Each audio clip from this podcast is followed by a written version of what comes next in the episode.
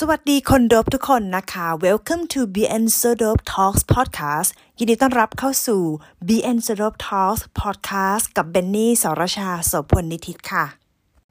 เมื่อวานเบนนี่ได้มีโอกาสฟัง และเป็นส่วนหนึ่งของแคมเปญที่ชื่อว่า Unknown Together Unknown Together คืออะไร คือแคมเปญ Mental Health หรือแคมเปญเพื่อสุขภาพจิต ซึ่ง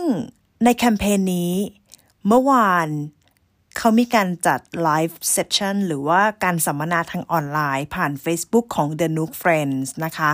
โดยหัวข้อเป็นเรื่องของ emotions overview หรือภาษาไทยก็คืออารมณ์คืออะไรสำคัญมาก ๆ เบนนี่คิดว่าก่อนที่เราจะมาเรียนรู้ การ healing หรือการรับมือต่างๆ เกี่ยวกับเรื่องของตัวเอง คนรอบข้าง ผลกระทบ อะไรต่างๆ มากมาย เราควรจะรู้จักที่ไปที่มาของสิ่งเหล่านั้น นั่นก็คงไม่พ้นเรื่องของอารมณ์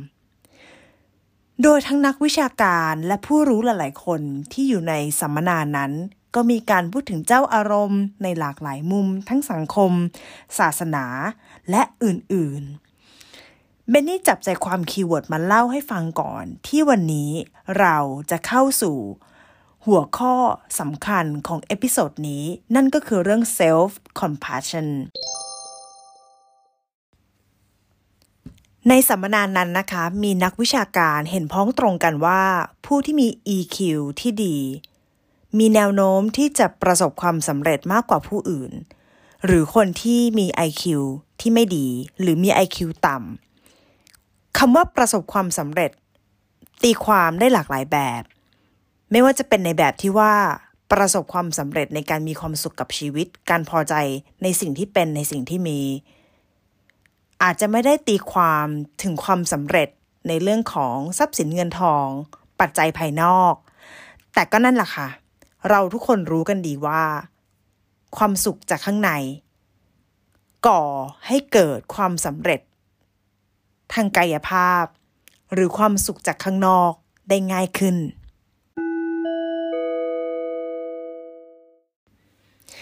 ทีนี้ไอ้เจ้าอารมณ์เนี่ยมันมีอยู่สองแบบด้วยกันค่ะ อารมณ์มันมีความหลากหลาย มีเลเวล มีเลเยอร์เยอะมากๆ แต่มันจะถูกแบ่งออกเป็นสองอย่าง แบบ positive และแบบ negative นั่นก็คืออารมณ์ในเชิงบวก และอารมณ์ในเชิงลบค่ะ ซึ่งเราจะมาพูดถึงคนที่มีแนวโน้ม หรือผู้ที่จะต้องมี EQ ที่ดีเนี่ย จะต้องมี mindset แบบไหน อย่างแรกที่บันนี่จดโน้ตออกมาได้ ข้อ 1. การมี growth mindset การมี growth mindset คือเรามีแนวคิดในการเจริญเติบโตที่ดี คนที่มี growth mindset จะเป็นผู้ที่มีความอดทนสูง หรือหากประสบเหตุการณ์ที่ทำให้ผิดหวัง คนที่มี growth mindset จะท่องจำไว้เสมอ หรือจะเป็นไปโดยปริยายว่า never give up หรือคนที่จะไม่ยอมแพ้อะไรง่าย ๆ ค่ะ และนั่นก็เป็นตัวอย่างของอารมณ์ในเชิงบวก จากสัมมนาที่เบนนี่ได้ฟังมาเกี่ยวกับเรื่องของอารมณ์คืออะไร ต่อมาตัวอย่างของอารมณ์ในเชิงลบ หรือว่า negative emotions นั่นก็คือ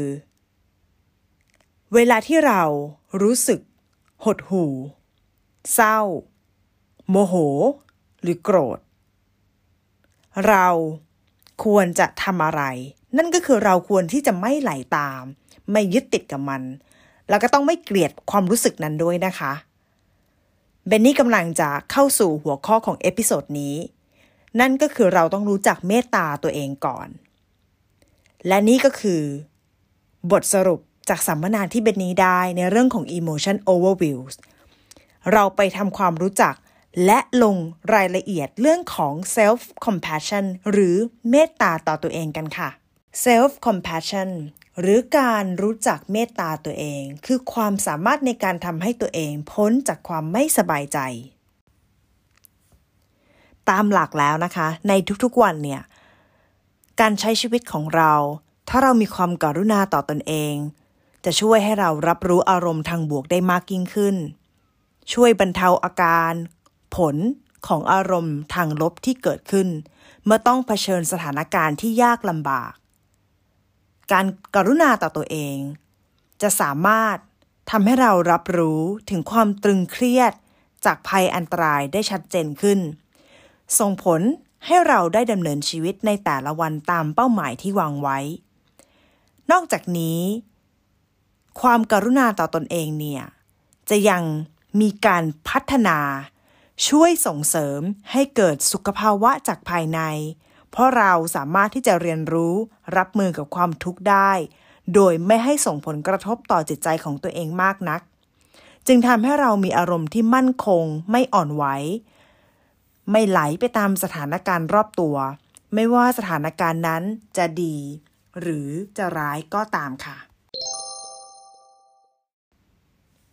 ทีนี้มันมีหัวข้อหนึ่งตามหลักจิตวิทยาของเรื่อง self compassion เรียกว่า recognizing imperfection as a human being หรือความกรุณาต่อตอนเอง ก็คือการรับรู้ว่าตัวเราเนี่ย มีความไม่สมบูรณ์แบบในฐานะมนุษย์คนหนึ่ง การรับรู้เนี้ยจะส่งผลให้เราเกิดการตระหนักได้ว่า นี่มันเป็นเรื่องธรรมดา ที่เราจะทำผิดพลาดได้ เริ่มจากการที่เราสามารถรับรู้เท่าทันอารมณ์หรือความคิด หรืออคติที่มีต่อตอนเองก่อน แล้วแสดงออกอย่างอ่อนโยนกับตัวเอง แทนการตำหนิ หรือวิพากษ์วิจารณ์ในเชิงรบซึ่งไม่ก่อให้เกิดประโยชน์อะไร แต่ทีนี้ในชีวิตจริงของเรา บางครั้งเราจะเจอคนที่เป็นประเภทชอบโทษตัวเอง หรือบางครั้งแม้กระทั่งตัวเบนนี่เองก็ตามค่ะ ก็ยังรู้สึกว่าเราทำสิ่งนี้ได้ไม่ดีพอ เราคาดหวังกับตัวเองมากและกดดันกับตัวเองมากเหลือเกิน ทีนี้ เรามาร่วมกัน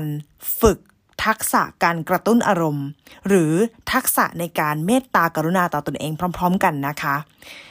ซึ่งหัวข้อทางจิตวิทยาเขาเรียกว่า foster positive emotion by compassionate imaginary นั่นก็คือการฝึกทักษะการกระตุ้นอารมณ์ ความรู้สึกอบอุ่น ปลอดภัย ให้ความมั่นคงกับตัวเอง โดยการสร้างจินตภาพหรือจินตนาการ เพื่อกระตุ้นให้เกิดความรู้สึกดังกล่าว ยกตัวอย่างนะคะ เช่น การจินตนาการถึงภูเขาที่หนักแน่น และแสงแดดที่อบอุ่นเป็นต้นค่ะ หลังจากที่เราได้ฝึกการคิดหรือว่าจินตนาการตามแล้วนะคะ ถึงภาพภูเขาที่หนักแน่นก็ดี หรือแสงแดดอันอบอุ่นก็ดี ต่อไปจะเป็นการฝึกแบบที่สำคัญมากค่ะ นั่นก็คือการจดบันทึกนั่นเอง การฝึกแบบนี้เรียกว่าการฝึกแบบ cognitive management by compassionate thought diary diary หรือการจดบันทึกเป็นสิ่งที่สำคัญอย่างมากในการฝึกนะคะ อยากให้ทุกคนเตรียมกระดาษโน้ตหรือสมุดโน้ตของตัวเองขึ้นมา แล้วมาฝึกทักษะ การมีความเมตตาต่อตัวเอง หรือ self compassion กัน การฝึกทักษะจัดการความคิดที่เกิดขึ้นในสถานการณ์ต่างๆ ก็เพื่อที่จะลดผลกระทบจากความคิดที่อาจจะทำให้เราเกิดการตำหนิ หรือวิพากษ์วิจารณ์ตัวเองในแง่ลบให้เราลองนึก แล้วยกตัวอย่างกิจกรรม แล้วจดบันทึกความคิด และอารมณ์นั้น พร้อมทั้งความรู้สึกที่เกิดขึ้นตามมา ไม่ว่าจะเป็นความคิดในเชิงวิพากษ์วิจารณ์ตัวเอง หรือความคิดที่อยากจะดูแลใส่ใจตัวเองเล็กง่าย ๆว่าไม่ว่าจะเป็นทั้งแง่บวก หรือแง่ลบต่อตัวเอง ก็ให้จดบันทึกลงไปค่ะ เราจะเห็นผลที่แตกต่างกันของรูปแบบความคิด ทั้งสองแบบนี้ ทีนี้เราก็ได้ฝึกพร้อมๆกันแล้วนะคะสำหรับการมี self compassion หรือเมตตากรุณาต่อตอนเอง ไม่ว่าจะเป็นแบบที่เราจินตนาการและรู้สึกตาม หรือแบบที่ต้องจดบันทึก อารมณ์ความรู้สึก นั้นๆ ไม่ว่าจะเป็นทั้งเรื่องบวกหรือเรื่องลบ ซึ่งสิ่งเหล่านั้นนะคะ จะช่วยต่อยอดให้เราเกิด mindfulness หรือ mindfulness training เพื่อที่จะให้เราเนี่ยเริ่มต้นจากการฝึกสติ โดยรู้เท่าทันต่อความคิด เสียงในใจ หรือความทรงจำที่เกิดขึ้นในปัจจุบัน ที่กระตุ้นให้เกิดการตัดสิน หรือตำหนิ หรือวิพากษ์วิจารณ์ตัวเองในเชิงลบ mindfulness ในทางศาสนา เราอาจจะคุ้นดีนะคะสำหรับคนที่นับถือศาสนาพุทธ อาจจะรู้จักในเรื่องของการฝึกสมาธิ ฝึกสติ ฝึกรู้ตัว หรือรู้เท่าทันลมหายใจสำคัญมากค่ะ เริ่มจากการที่เราเนี่ยรู้ก่อนเลยว่า ฉันรู้สึกแบบนี้ ฉันเห็นแบบนี้ ฉันเป็นแบบนี้ เมื่อเรารู้แล้ว ก็ให้เรามองลงไปให้ลึกๆว่าเรารู้อะไร เบนนี่ชอบประโยคหนึ่งค่ะ จากสัมมนาเรื่องของ emotion overviews นี่แหละ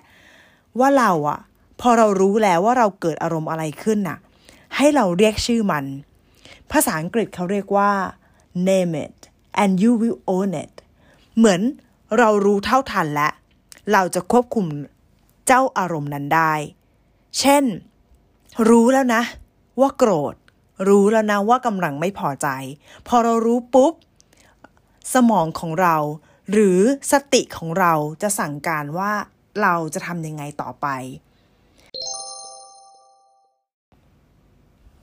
สุดท้ายนี้นะคะ การฝึก compassion in daily life หรือว่าการฝึกความมีเมตตากรุณาต่อตัวเองในชีวิตประจำวัน เราสามารถ จะใช้อีกวิธีหนึ่ง ที่เบนนี่ชอบมากๆ ก็คือการเล่าให้ใครสักคนหนึ่งฟัง ไม่ว่าจะเป็นในรูปแบบของจดหมายการบอกเล่า หรือในรูปแบบของอีเมลอิเล็กทรอนิกส์ก็ดีเราลองหาวิธีฝึกทักษะดูนะคะ ที่จะช่วยสร้างความกรุณาต่อตนเองได้ในชีวิตประจำวัน เราลองเล่าให้เพื่อนคนหนึ่งหรือเขียนจดหมายโดยที่อาจจะยังไม่ต้องมีผู้รับปลายทาง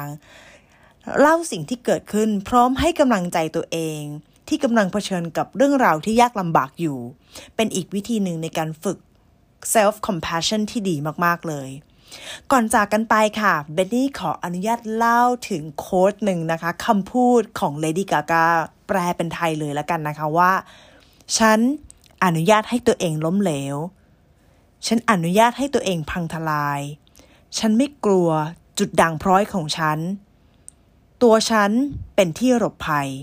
และฉันสามารถจะเลือกใหม่ได้อีกครั้ง เลือกเกิดใหม่อีกหลายครั้ง เท่าที่ฉันจะเลือกตลอดชีวิตของฉันสำหรับวันนี้ขอบคุณทุกคนที่รับฟังมาก ๆ นะคะ แล้วพบกันใหม่ใน episode หน้า สวัสดีค่ะ